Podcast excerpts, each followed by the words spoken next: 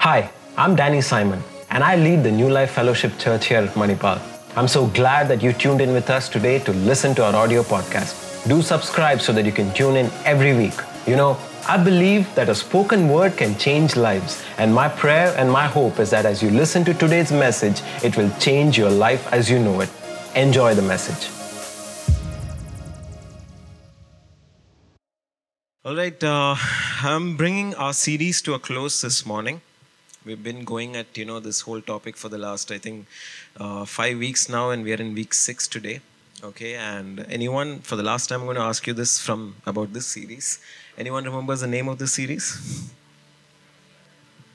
Hashtag I need a friend. Okay, we're in week six, and I'm promising you today we're ending the series and I don't know what God's going to do with us, you know, next week and the weeks to come. Okay, I'm still praying about that. But uh, we started the series, you know, if you remember, if whoever was there right from the beginning, we started the series right from, you know, the Friendship Day. How many of you remember Friendship Day? Do you know even a day like that actually went by? okay there was a day that was called Friendship Day, and I remember this very specifically because uh, that Sunday morning I forgot that it was Friendship Day. I didn't get to greet all of you all, and we started the following week on this entire series. Okay, and um, a couple of things you know that I want us to just look at once, one last time. Okay, before we get into what I really want to do today.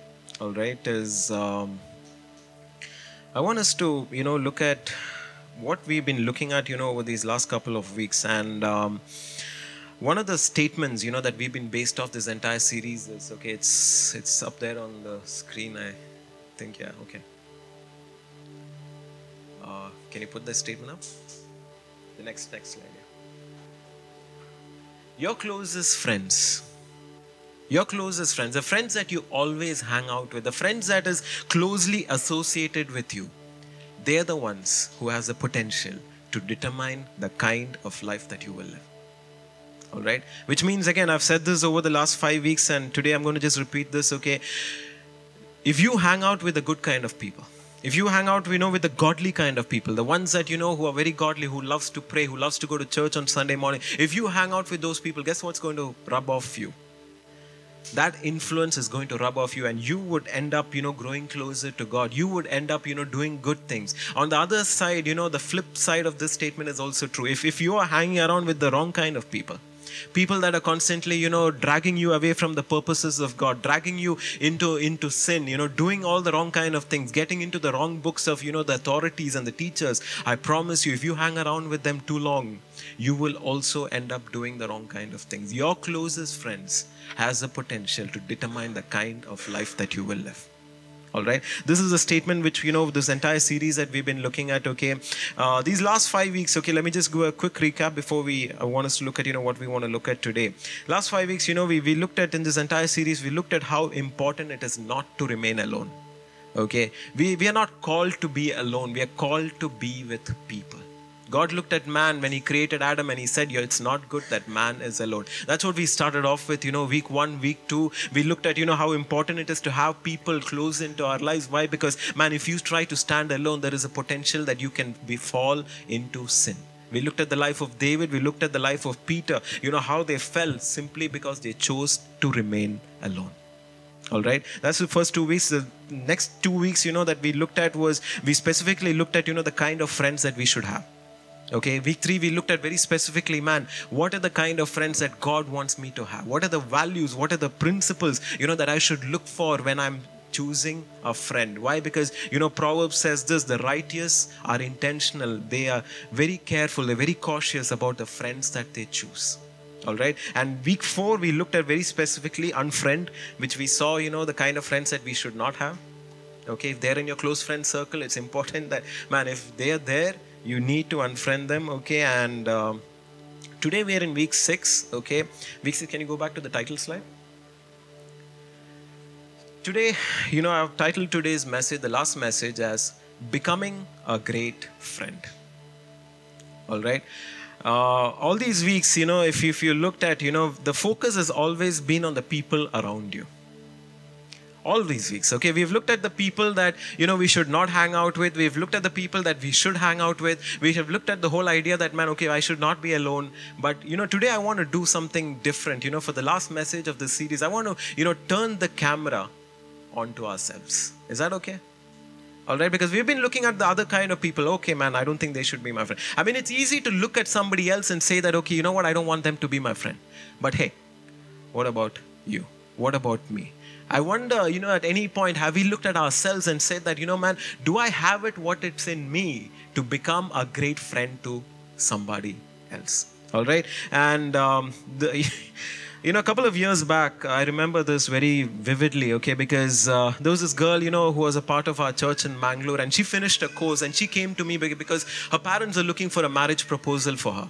All right. So she comes up, you know, all the way, and she says, um, you know, Pastor, I mean, okay, I, mean, I wasn't a pastor then. Okay, so Danny, you know, um, I've been, you know, praying about, you know, the kind of life partner that I should have. Okay, and and she takes out this huge sheet of paper okay. She takes out this huge sheet of paper and then you know she's got these you know I, I, mean they call it the list. Anyone heard of the list? Okay you know the kind of qualities that you know your potential life partner should have. I don't know if any one of you has that okay? And i'm not against list okay? I'll be honest i'm not against list. Have one that's okay. So she takes out her list and she reads out values you know okay the guy should not drink okay? He should be honest he should have good character good all of those you know character values. And then she's got the physical aspect. He should be tall he should be dark and he should not be bald no no no he should have a plate full of hair i said okay fine that's all right okay and and, and she goes on with her list and i silently i'm just listening listening to everything that she's saying.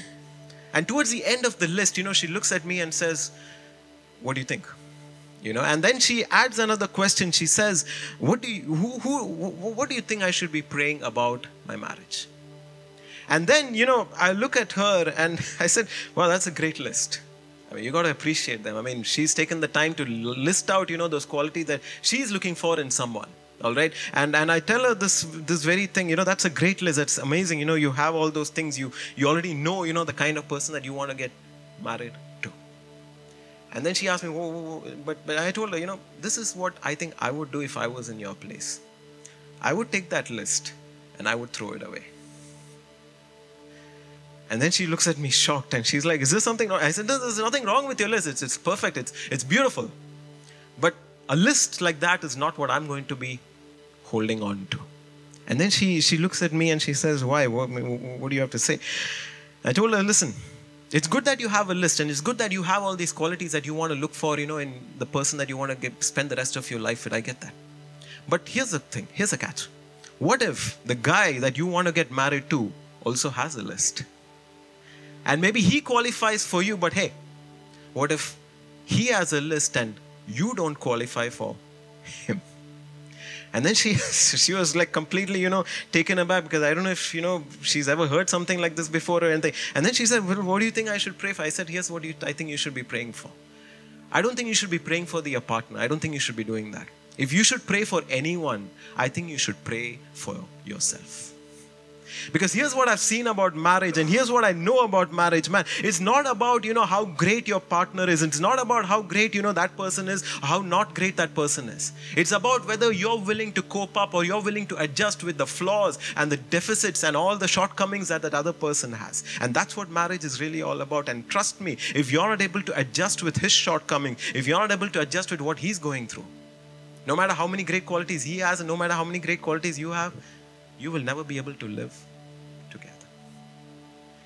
And what I want to do today, church, is here's a question that I want us to ask ourselves when it comes to our friendships. Hey, do you have what it takes to become a great friend to the people that God is going to bring alongside you? And that's a question that you need to ask yourself. Do you have what it takes to become a great friend? Do you have the qualities? Do you have, you know, what it takes to become a great friend that God is sending people to you to be a part of your life of? That's a big question to. Now, I don't know about you, you know, but when, when I was preparing and I wrote that question down, okay, I looked at myself. I'm not looking at any of you, I'm looking at myself. I said, man, I don't think if, you know, I have everything what it takes, you know, to, to, to, you know, become a great friend to somebody. I don't think I have it. All right? Uh, what about you? What, what do you think? Do you, do you, come on, church, let's have a poll here, okay? If any one of you think that, man, you have what it takes to become a great friend, come on. Okay, no, none of you are raising up your hands. Okay. And, and, and you know, when I began to reflect on my own life, I began to realize, hey, I'm messed up. And we did, we, I asked this question to all of you last week. How many of you guys think that you're messed up? You're completely messed up. Come on, anybody. Yeah, that- that's great. Okay, it's, it's good to be honest at church. Okay, guess what? We are all messed up. Okay, we have flaws, we have shortcomings, we have you know what things that man we don't like about ourselves. Then how is it even possible that man I can become a great friend to somebody else? But he, this morning, you know, if, if you're carrying that thought, and you know, here's what I want us to look at, because here's what Scripture encourages us to do. Scripture encourages us to role model after whom? Come on, I can't hear his name. I can't hear his name. Come on, you can be louder than that. Jesus, we just worshipped him this morning. Didn't we? I will follow whom? I will follow Jesus. We have a role model from whom we can look up to and to whom we can learn. And do you know? I don't know if you know about this. Did you know that Jesus was a man who was rejected by everyone? He was not the most popular person in his time. He was not the most cool person in his time. He was a person who was rejected. In fact, you know, Prophet Isaiah, you know, here's what he writes about Jesus. He says, Isaiah chapter 53, verse 2 to 4, here's what he says My servant grew up in the Lord's presence like a tender green shoot, like a root in dry ground. There was nothing beautiful or majestic about his appearance, nothing to attract us to him. I want you to think about the fact. I mean, this morning, you know, all of us, you know, we were all out, you know, worshiping the Lord, praising the Lord. All that is good. But I, here's the question that I want to ask you. You know, if Jesus were to walk into this place this morning, you know what it says here? There would be nothing about him that would attract us to him. Look at that scripture. I didn't make that up. Look at that scripture. There would be nothing that would attract. In fact, you know, look at the next verse that it says there. Verse 3 He was despised and rejected, a man of sorrows, acquainted with deepest griefs. Look at this. We turned our backs on him and looked the other way.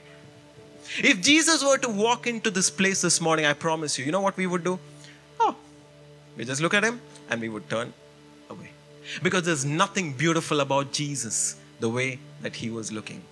There's nothing attractive about him. That, you know, he, we would just turn our backs away. He was despised and we did not care. Look at what it says. He, he was despised and we did not care. Verse 4 Yet, it was our weaknesses that he carried, it was our sorrows that weighed him down, and we thought his troubles were a punishment from God, a punishment for his own sins. If Jesus were to be in our midst this morning, according to scripture, there would be nothing that would be attractive about him. Nothing. And yet, when you study history, when you look back, you know, at the times of the, all the great people that has ever lived, you know, this earth, would you find a single man who was so perfect that he had no flaws and no deficits or no shortcomings? Jesus was a perfect man. I don't think there was any other man who was as perfect or, you know, close to who Jesus Christ was. They say Jesus was a man without sin. But yet, he was rejected. So here's the thought that I want to leave with us this morning. If Jesus, being so perfect that he was, there was no flaw about him, there was no shortcomings about him, how was it that crowds and crowds of people were drawn to him? There was nothing attractive about Jesus, but yet people thronged to be with him. Yet people were drawn to him. What was it about Jesus that set him apart? That even though he was not attractive, even though you know he was despised, he was looked down upon, people would turn their backs. What was it about Jesus that would draw people to him? And here's the question, and here look, look, look, look at what Matthew says. You know, Matthew chapter 11, verse 19. Here's what it says The Son of Man came eating and drinking. And they say, Look, a glutton and a winebibber, a friend of tax collectors and sinners. How was he able to become a friend to the tax collectors and sinners? What was it about Jesus that he was able to be a friend to others? Here's a question Is it possible if Jesus could be a friend to other people, even though there was nothing attractive about him? Even though you know people turned their backs on him people rejected him. Is it possible that even i can be like jesus and be a friend to other people? And i believe it can. Okay. So let me just give this up front okay? There was so many things you know that i listed down and i decided that you know as i was praying i realized okay there's so many things i can bring about but i decided to just bring out three things which i believe is very key very important to our generation in today's present age. Is that okay So I've got just three points, okay? How do you become a great friend to someone? Here's point number one be present. Be present. So you might be thinking, okay, what, what does that mean? Okay. Uh, the first, okay, let me let me just say this, okay. This is probably the most important point that I can bring about today. This is. All right? Especially in a generation like ours. In fact, I'm going to put up a statement up, you know, which which I want each of us to be able to boldly declare. Is that okay? Okay, so so I'm going to put that. Can you put that statement up? No, go back, go back. Why are we at C? Go back.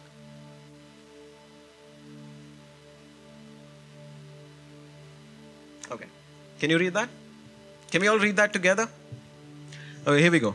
I will develop my friendships face to face and not just forefinger to forefinger. You might be thinking forefinger to forefinger. I'll tell you what forefinger, forefinger is. This is what it is.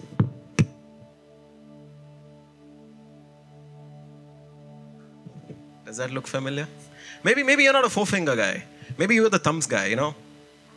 I mean, I don't know how, how good which finger works for you, okay? But here's what I want us to declare this morning. I want you to declare this over yourself because here, I want you to understand this. I will develop my friendships face to face and not finger to finger. And isn't it true? I want you to think about this. Isn't it true that today that's what our friendships look like?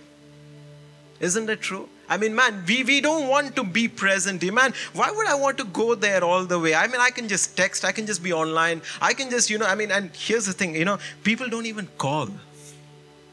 People just love to text. Texting is easy. I mean, why, why would I want to strain? But I'm telling you, church, listen, when, when, when, you, when you think about your friendship, if there's something that I want to so clearly emphasize, if you want to be a great friend to somebody, it's important that you be physically present with that person. I want you to think about Jesus for a moment. When Jesus came to his disciples, when he was talking to his disciples, you know what Jesus did not do? Jesus did not take a book and he gave it to his disciples and says, You know what, guys? Go, go, go, go, go study that book.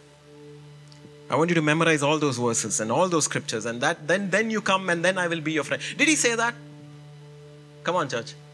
Did he say that? I'm not minimizing the importance of studying scriptures. It's important to study scriptures. But what did Jesus say? Jesus said, Follow me. Jesus said, just follow me. What was Jesus trying to do? Jesus was trying to say, listen, it's not about studying a book. It's not about this. Let's do life together.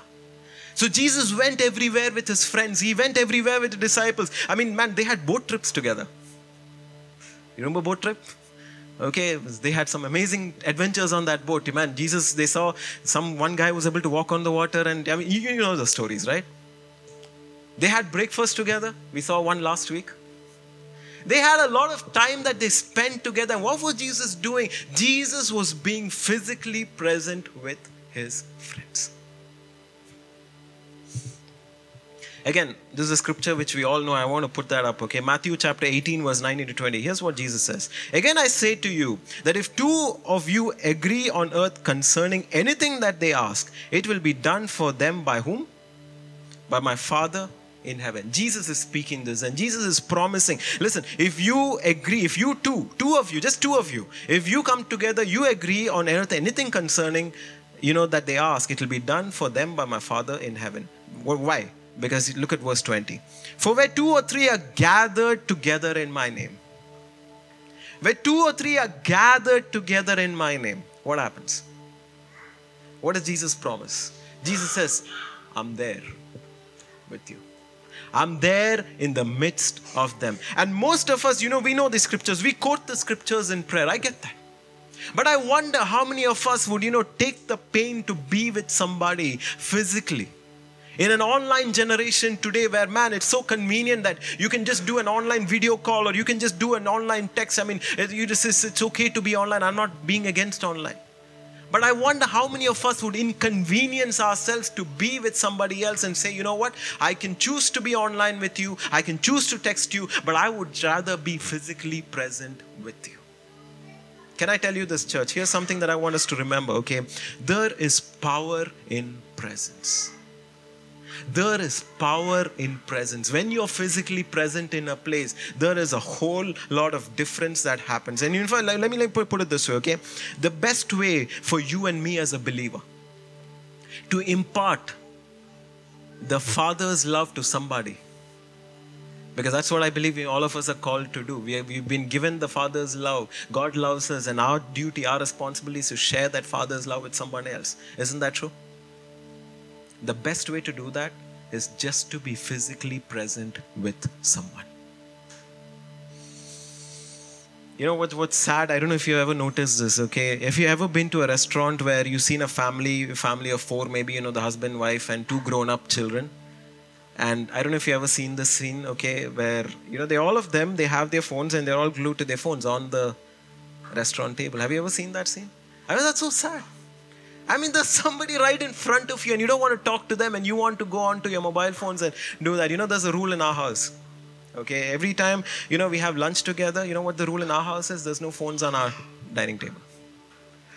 I made it a strict mandate. Man, if there's, there's no phones, you're not going to bring your phones. And even if your phones are there, you're going to place it flat down. You're not going to look at your phone when you're on the dining table. That's the rule in our house. Why? Because it's important to understand that, man, there's somebody physically present in front of you.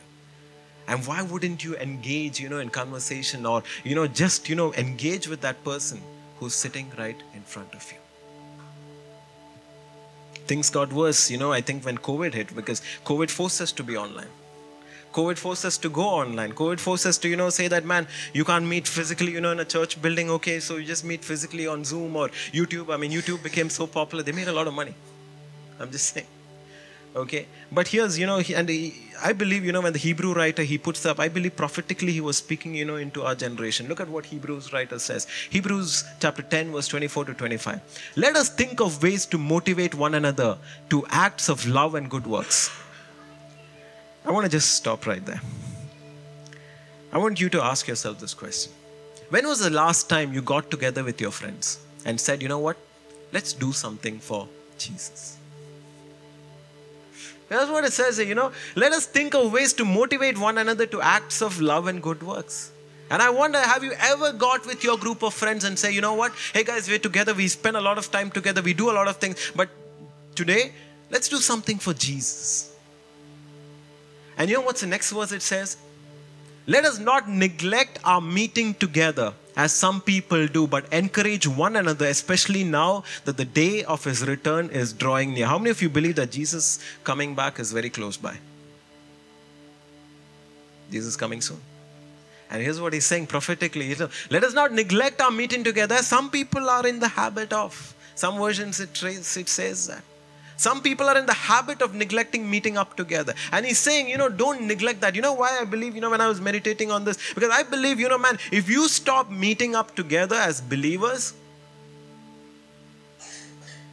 Jesus' promise will not come to effect, will it? Think about it. Jesus said, man, if two or three of you are gathered together, and imagine you neglect meeting up together, and imagine you say that, man, I can just text a person, I can just, you know, this video call the person. Jesus' promise is not going to come to effect. And I wonder how many of us would actually take that time to say that, man, I want to be physically present. And I'm telling you, church, there's something about being physically present together that sets everything else secondary. There is power in presence. There is power in presence. You know, I, I remember when I was in my, you know, college days, and uh, I think I've shared this, you know, sometimes I, I was staying, you know, with my college friends in an apartment. All right, we were in the hostel. We moved out of the hostel. We were staying in an apartment, and um, I remember one evening, you know, I just started going to church, and I was just, you know, learning the ways of becoming a believer and all of those things. And I remember one evening I felt really sick. I had like high fever, and I was in the bed. I couldn't get out of bed. Okay, and I remember this, um, you know, my my my my roommates, you know, they they were like, okay, we're going to get you know, dinner, do you want anything? And I said, you know, it's fine. There's some stuff in the house. I'll manage. Don't get any dinner for me. And they, they went off.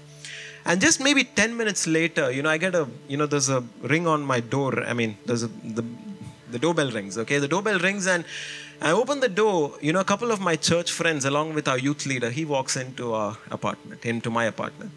And I was like shocked because all I did, and back then, you know, we just had SMS, we didn't have WhatsApp and stuff like that. Okay.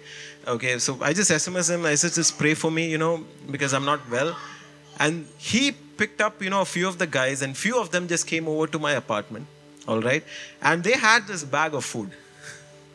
Okay, they had this bag of food and they said, you know what, we were going to have dinner, but then we thought you may not have dinner, so we bought dinner. We thought we'll just have dinner together.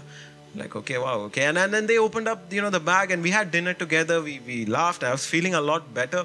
Okay. And I remember this very distinctly. Before they were about to leave, they said, Danny, we, we want to pray with you. Okay. And I said, yeah, that's fine. Okay. But, but here's, here's a statement that he made. He said, we want to pray with you. And, you know, later, and of course, we, we got together, you know, we held hands and they prayed over me, you know, that I would be better and all that. And I remember they left, and I remember thinking, you know, just that day, you know what, they didn't have to do this. Coming all the way, being with me, you know, they didn't have to do all of that. They could have just been there, you know, and prayed for me. Can you see the difference? There's something about, you know, that whole trip that they did that day.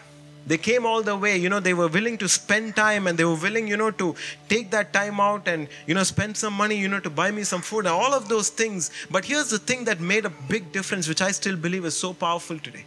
They were willing to pray with me and not just for me. And I'm not trying to minimize. I'm not saying that, man, there's something problem, you know, if you just pray for somebody. No, you should pray for somebody, but it's more powerful if you can pray with that person. And church, here's what I want to leave with you, you know, in this point, man. When you know there's somebody who's hurting, when you know there's somebody in pain, when you know there's somebody who's sick, listen, it's, it's, it's okay to text the person and say that, you know what, I want to pray for you. That's okay. I'm not saying that. But listen, would you take the effort to say that, you know what, where are you at? If you're in the hospital, man, I want to come and meet you in the hospital. If, you, if you're, not, you're not feeling good, can we just go out together? Can we just spend some physical time together? Where, you know, you just talk and I would just want to be listening. You know what's one of the commonest things that I've heard from young people? You know, whenever I tell them, listen, I think you need to call them or just go be with them. You know what they say? But, Pastor, we wouldn't know what to say. Man, if we are with them and they're going through this trouble and they're going through this pain, I don't know if I would know what to say. And I'm telling you, church, if you're with them at that time, you don't have to say anything. I promise you that.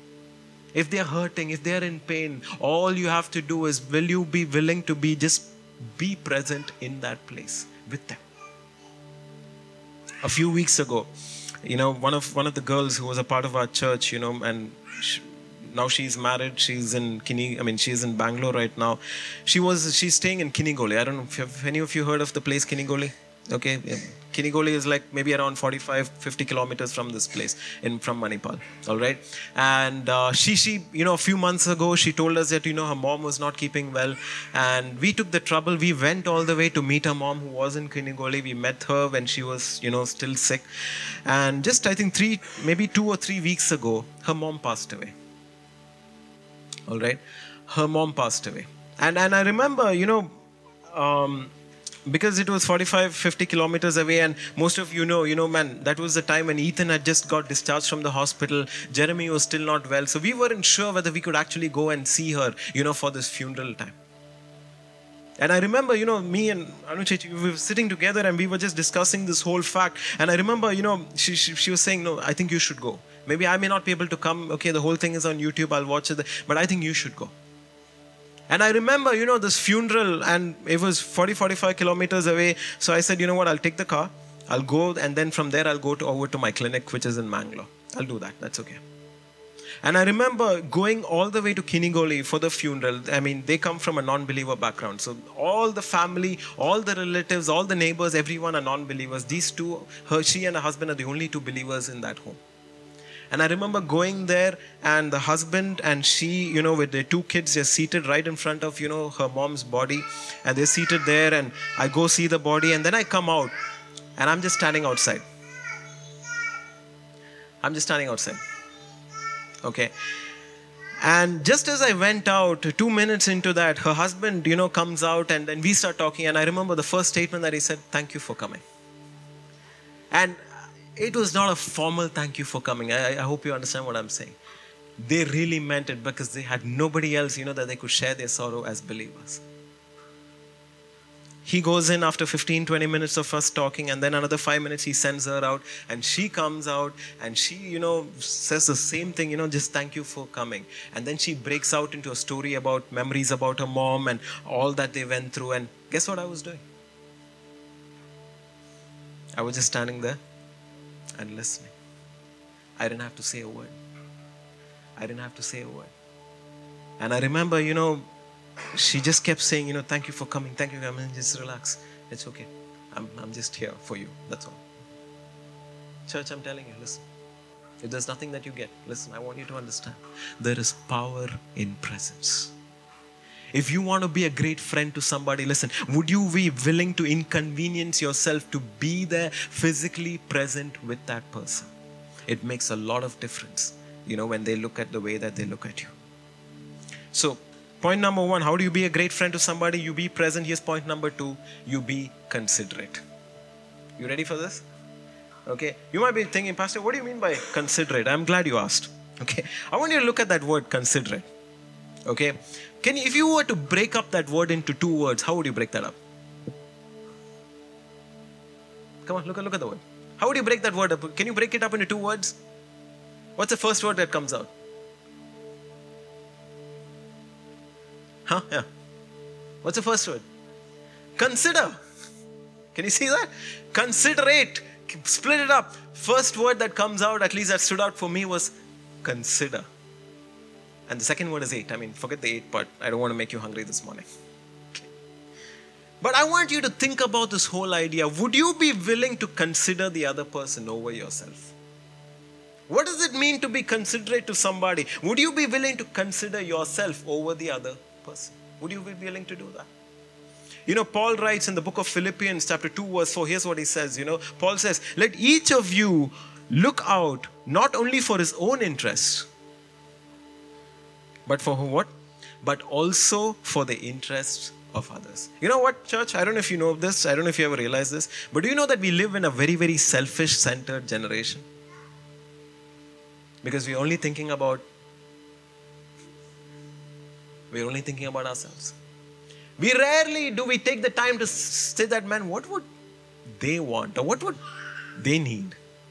We think about our needs and we think about, you know, what we want and what we are not getting. And we complain about all and we gripe and we complain about everything that we are not getting and we are not able to sustain. Very rarely do we think about the other person. Listen, if you want to be a great friend to somebody, it's important that you consider the other person. Now, can I give you a secret? You ready? Okay. If you don't get anything from today's message, I want you to take this back for the rest of your life. You ready? Okay. The secret of making great friends. You want that secret? Hello? Do you want the secret of making great friends in your life? I promise you, man, if you were to willing to take this statement and imbibe it or devour it and make sure that this becomes your life statement, I promise you that you will make so many good friends in your entire life. You ready? The secret of making great friends is to be interested and not interesting. That's it. As simple as that. You want to have great friends in your life? Listen, the key is not to be interesting, but you know what? The world's got it the other way around. They try to be more interesting. Isn't that true? Think about it. Isn't it true that many times, you know, man, when, when you are into trying to gain a friend, what do you do? You try to impress that person, don't you? You go all out, okay you dress cool you look cool man you act cool you you try to be somebody that you're not ultimately. Why? Because you're trying to impress the other person. Here's the thing you're trying to be interesting so that the other person might look at you and say oh that that guy looks cool oh that guy looks and you might talk about topics that you don't even know. Anyone been there done that? You talk about topics that you don't even know. Why? Because you're just trying to connect and just trying to impress the other person so that there is a possibility that they might become your friend and I'm telling you, church, the world has got it wrong. If you want friends in your life, the key is not to look interesting or to be interesting. The key is to be interested in the other person. Look to their interest and not just to your own interest. That's what Paul writes there. You've got to be interested genuinely in the other person. Okay. Uh, let me tell you the story of you know one of my one of our college mates. Okay, back when I was still in college.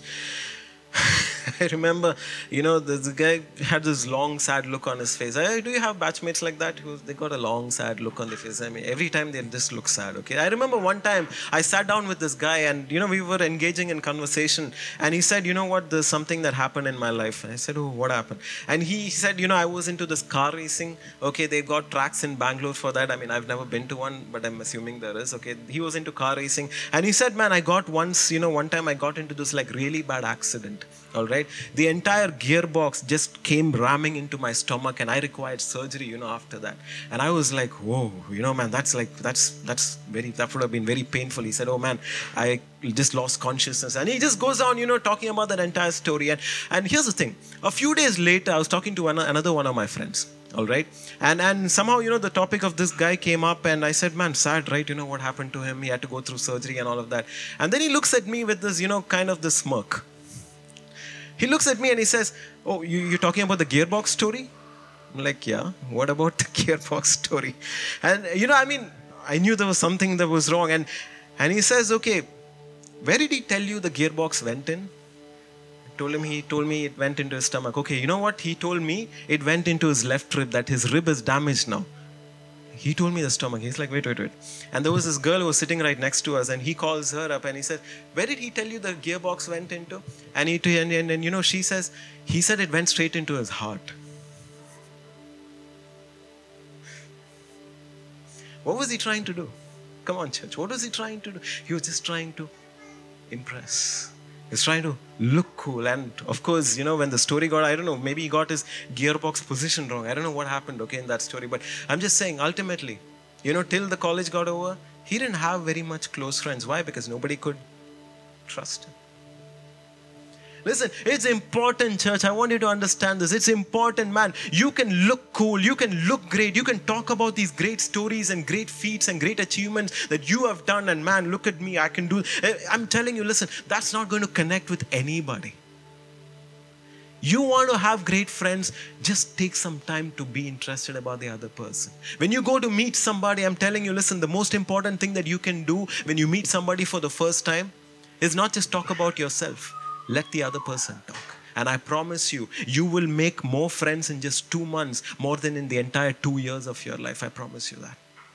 Listen, the key to making great friends is to be interested and not interesting. You know, Paul writes this in the book of Romans, chapter 12, verse 15. Here's what he says Rejoice with those who rejoice, and weep with those who weep. Can I say that again? Rejoice with those who rejoice and weep with those who weep. What, what is, you know, look at what Paul does not write there. Okay? He does not say, rejoice for those who rejoice and weep for those who weep. He doesn't say for, does he? What does he say?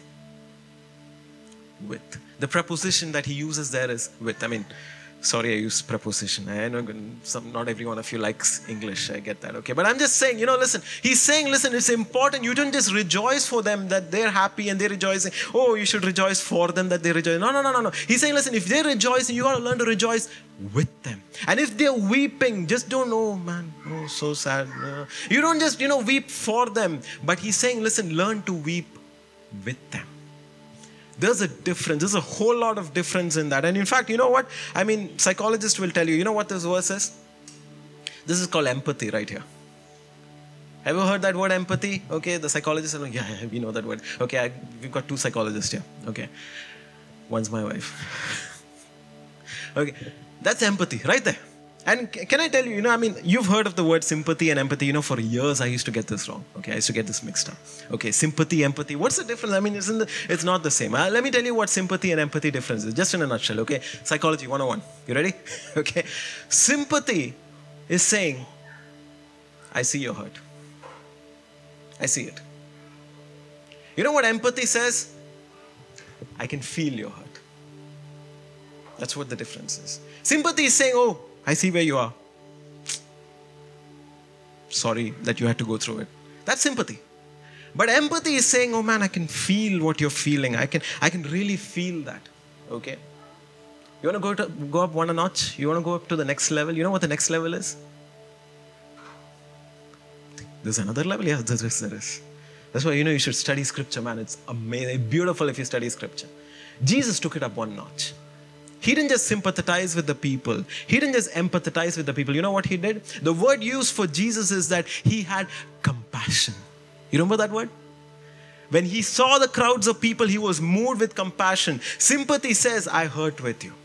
I mean, sympathy says, I see your hurt. Empathy says, I hurt with you. You know what compassion is? Compassion is saying, I see your hurt and I want to do something about the hurt that you're going through so that you don't have to go through it again. And that's what Jesus did, church. And I want us to understand what Jesus did. Jesus saw the hurt, he saw the pain, and he didn't just empathize and say, I feel it. Yes, he did. I'm not trying to minimize the fact that he did not feel. He felt it, but he said, Listen, I'm not going to leave it there. I'm going to take it up one more level. And I want to have compassion on you, which means I'm going to do something about the pain and the hurt that you're going through, which means even if I have to die on a cross for those things, I will do that. Why? Because I love you so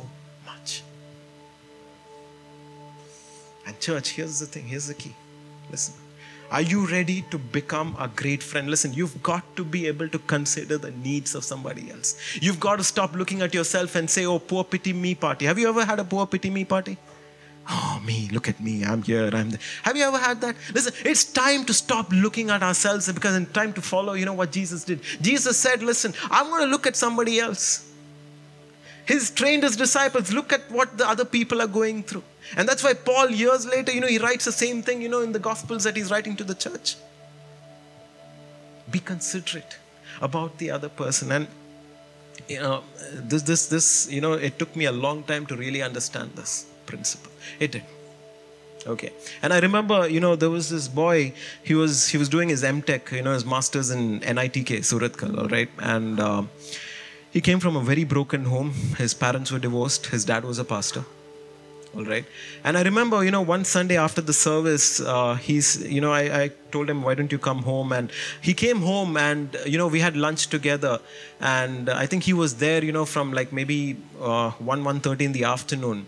He sat all the way till 9 9.15 at night. He didn't leave. Okay. He sat the whole sunday in my house. And the only reason he left by 9, 9.15 was because the last bus to NITK Surathkal from Mangalore was at around 9, 9.15. That's the only reason he left. Otherwise, he, I don't think he would have left. And all through the hours, and you might be thinking, Pastor, what did you do for all these hours? I just sat and I listened like I've never listened before and he started his story you know like after lunch. And he said about you know all the pains and the hurts that he was carrying with his dad. And his dad is still a pastor and he still don't understand you know how that's possible. And you know his mother and dad don't talk to each other. And they are at you know feuds with each other. And he went on about the brokenness that he experienced you know as a young person. And we just waited and he cried through the process. Guess what? I cried through the process because man it was so moving you know what he had been through. I couldn't hold myself back from crying and man we just we just wept together we smiled together i mean we, we, we the whole you know that few hours i mean i still call it few few hours that we spent together he just poured out his story poured out his story so much and he said pastor i've never shared this with anybody my entire life and I remember sitting and listening to his story. And I, you know, of course, in between, I would say, I think, you know, you need to forgive your dad. He said, No, I can't do that. He's a pastor. He preaches about forgiveness. He doesn't forgive my mom, and my mom doesn't forgive. Why would I want to forgive both of them? He kept attending the church over, of course, a few period of time. You know, he was able to. He was able to. Let me put it that he was able to forgive his dad. He reconciled with his dad over the years. Okay, and I remember a few years back he went back. You know, he's he's from. Um, He's from that Vijayawada, you know, that area, Andhra side. Okay, so he went back to his hometown and he ended up being a leader in that church. Okay, and a few years down the line, you know, he calls me up one day and he said, you know what, uh, Danny, I want you and Pastor Matthew, you know, the pastor of uh, Mangalore English Church. I, I want both of you. I've invited only both of you for my wedding, and I want you to be there for that. I said, wow, great. You know, I'm, you're getting married. And he said, listen, I booked your flight tickets and pastor's flight tickets and I booked your hotel room and pastor's hotel room, and I want you to come. Don't don't miss. And I was shocked. I told him, listen, you book pastor's tickets, that's okay, but don't don't book mine. I, I can do that myself. Okay, I can do that myself. Don't don't have to book my tickets. And he said, and I remember, you know, we, we went, like went to and fro about arguing that whole thing about you know fact that he's booking, and finally, you know, he made the statement, Danny, please don't, please don't. You need to understand. When I was back in Mangalore, and who I am today, if there is any reason why I'm here today and who I am today, it is because God has used you to play a large role in my life. And this, what I'm doing here, is not even, you know, words or not even enough to, uh, you know, to um, express my appreciation, you know, for what you have done for me. And I'll be honest, I started crying on the phone. I couldn't control myself. Because I was awed that you know what God had done in this boy's life. And where did it all come from? From willing to, you know, spend some time with someone, listening to what they had been through and hearing out, you know, what the pains and the hurts that they had been through. And being considerate about them. Listen, church, I'm telling you, listen, if you want to be a great friend to somebody, You've got to be willing to be present with them. You've got to be willing to be considerate about their needs. And here's the last one. Okay. you ready for this? Yeah, put it up, put it up. Be real. As simple as that. Okay, be be present, be considerate about their needs, be real. Let me put it in a way that you understand. Stop wearing a mask. I'm not talking about the COVID mask. Wear that, that's okay. Stop putting on a mask. Stop pretending like you're someone when you're really not that person. Be real. Be real. Okay? I don't know if you realize this, okay? Did you know that there's a new phobia in the world today? A new phobia? when I read this, I was like stunned, okay? There's a new phobia in today's world. You know what that phobia is? The phobia is literally people are scared to talk to each other on the phone. They don't want to talk to each other on the phone. Do you know why? I mean, you know what the reason why they state for that? Is because when they feel that, man, if you're talking to somebody directly, word by word, they don't have a control of how that conversation is going to go. So, you know what they prefer to do? You remember this? They prefer to do that. They prefer to just text someone. Why? Because, man, if there are words that is not right and if you feel that the conversation is not going in the right way, delete, delete. I mean, WhatsApp has given that option delete for everyone. That's great, you know. Praise the Lord. Thank you, God, for giving that option on the WhatsApp. Now I don't have to, you know, say the wrong things at the wrong time and make that fear person feel bad. There is a control that you have over that conversation now. And people are, you know, here's the thing that I want us to understand people are not being real. People can manipulate, you know, the conversation whatever direction that they want. Why? So that they end up looking the way that they want the other people to see them. You know, most of us, you know, here's the word that I would like to use. Most of us are using Instagram filters. You know what Instagram filters are? you know the filters that they have on that Instagram. Forget Instagram. When you use your camera app, most of the camera apps have filters today. Isn't that true? And we like to use filters. Why? Because we like to look better than we actually are.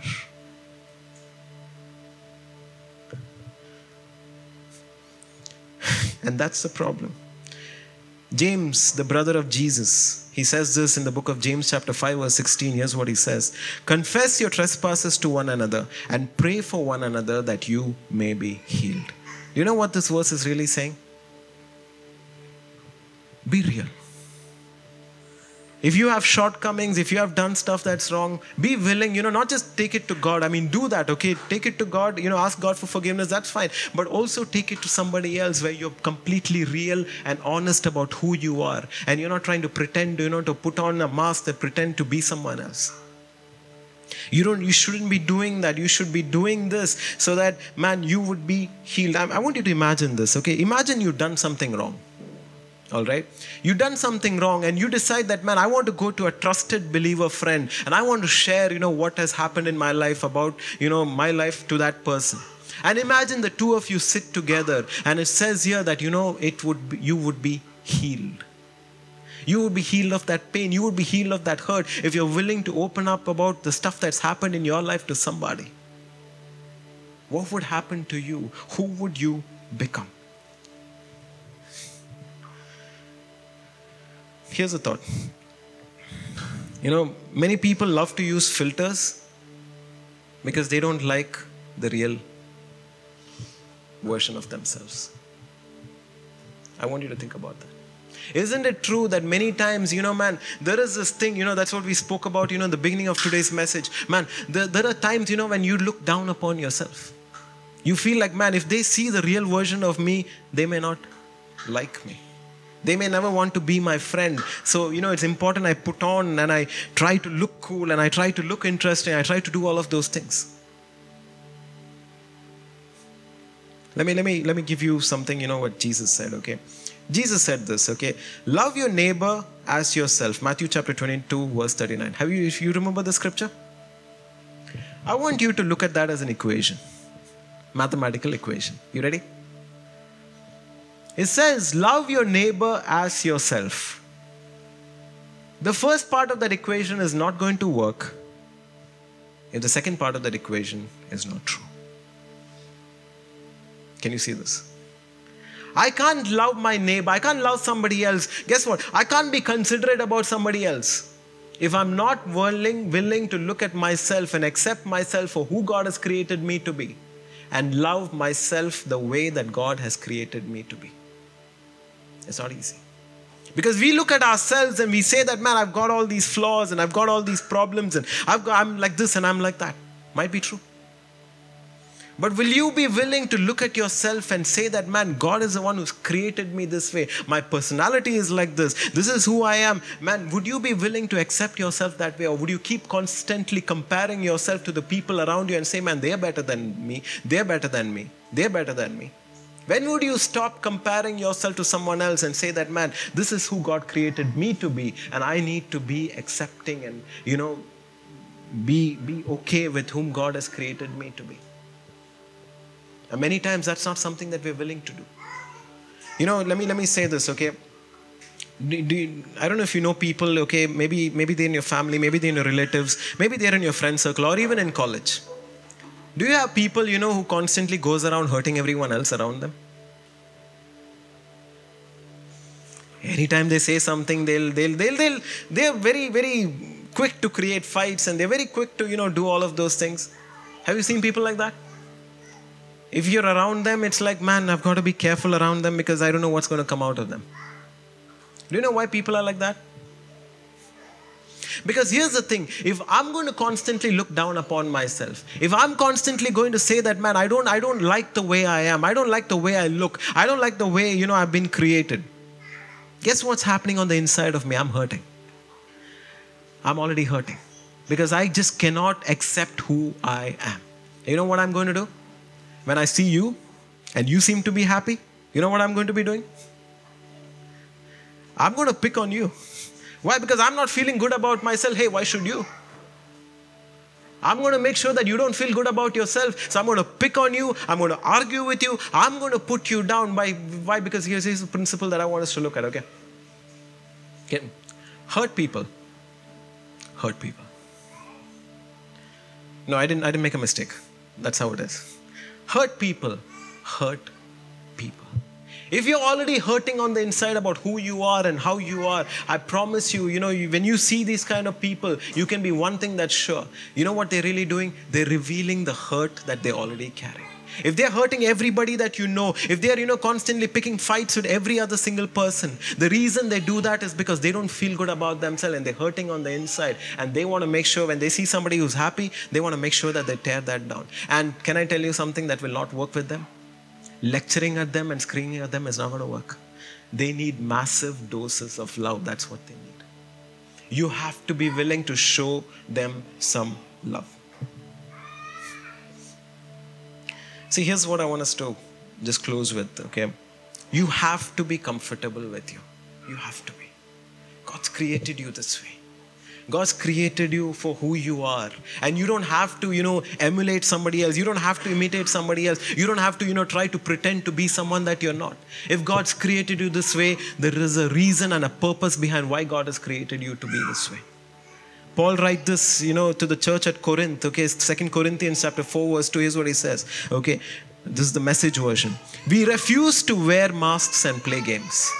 And I think that's a declaration that we need to make of our ourselves. You know, we refuse to wear masks and play games. We don't maneuver and manipulate behind the scenes. We don't twist God's word to suit ourselves. Rather, we keep everything we do and say out in the open, the whole truth on display, so that those who want can see and judge themselves in the presence of God. You know what Paul is saying? Listen, I'm not wearing a mask. You can see right through me. I'm being completely transparent in front of you. I have flaws, I have shortcomings, I don't care. This is who I am. And you can judge me in the presence of God. That's okay. You can judge me in the presence of God. This is who I am. I have nothing to hide from anybody. And I wonder if we could come into the same place that Paul is and say that, man, you can see right through me. I've not put on a mask, I've not covered up anything. This is plainly who I am. You can see right through. I wonder how many of us are willing to come into that perfect place.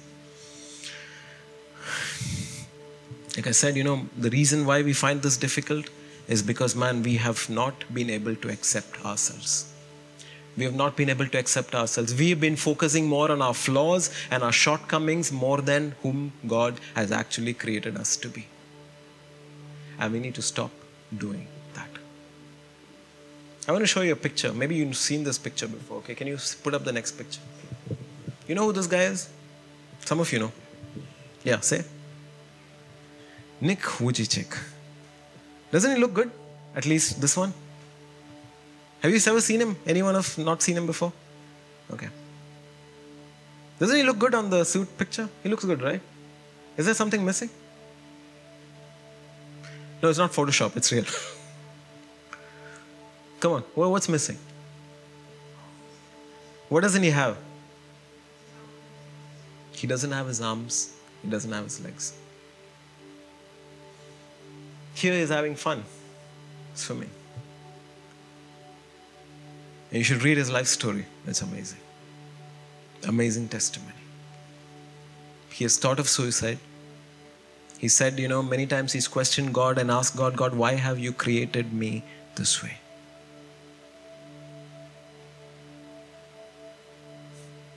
And I wonder how many of us, you know, when we struggle with our image issues and we struggle with, you know, body shaming and we struggle with, you know, anxiety and panic disorders and depression and all of these things. And I wonder how many of us have looked at ourselves and say, Thank you, God, for the way that you have created me to be. Because this man ultimately recognized, you know, one thing I'm unique, I'm set apart. If God has created me this way, there's a purpose behind why He's created me this way. He was willing to embrace who He was, despite the flaws, despite all the shortcomings that He had. And He embraced the purpose for what God has created Him to be. There's a scripture. Okay, can you go back to that scripture? Ephesians chapter 2, verse 10. For we are God's masterpiece. Can you put that picture up again? Do you think this is God's masterpiece? You know, the problem with us, you know, when we define what a masterpiece is, we think masterpiece means perfect. It's not. You know what masterpiece means? Masterpiece means you're unique. You're one of a kind. You're not like everybody else. And that's a truth that we need to learn to accept in our hearts. I wanted to, you know, lift up my third son. Because most of you know, man, he doesn't have sensation below his knees. And many times I promise you, you know, we've asked God this question God, why did you create him this way? It was not, you know, till I embraced, you know, Ephesians chapter 4, where it says, man, God has created you, him uniquely. God has created him. He is, guess what? God's masterpiece. He's God's masterpiece. The problem with us, I'm telling you again and again, church, the problem with us is we have so attuned ourselves, you know, to look at the flaws and look at the shortcomings and look at all of the things that's not right. And we say that, man, that's not perfect, this is not perfect. Listen, can I tell you something?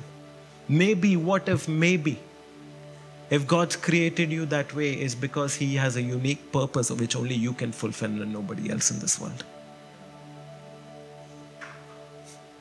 Would you be willing to accept whom God has created you to be? Because you and me, we are God's masterpiece. To become a great friend, it's important to be present. It's important to be considerate. It's important to be real, open, and honest about who you really are in the presence of God, in the presence of your friends. And I promise you, if you were able to just emulate these three principles, you will have a lot of friends in your life. That really spoke to me, and I pray that it spoke to you as well.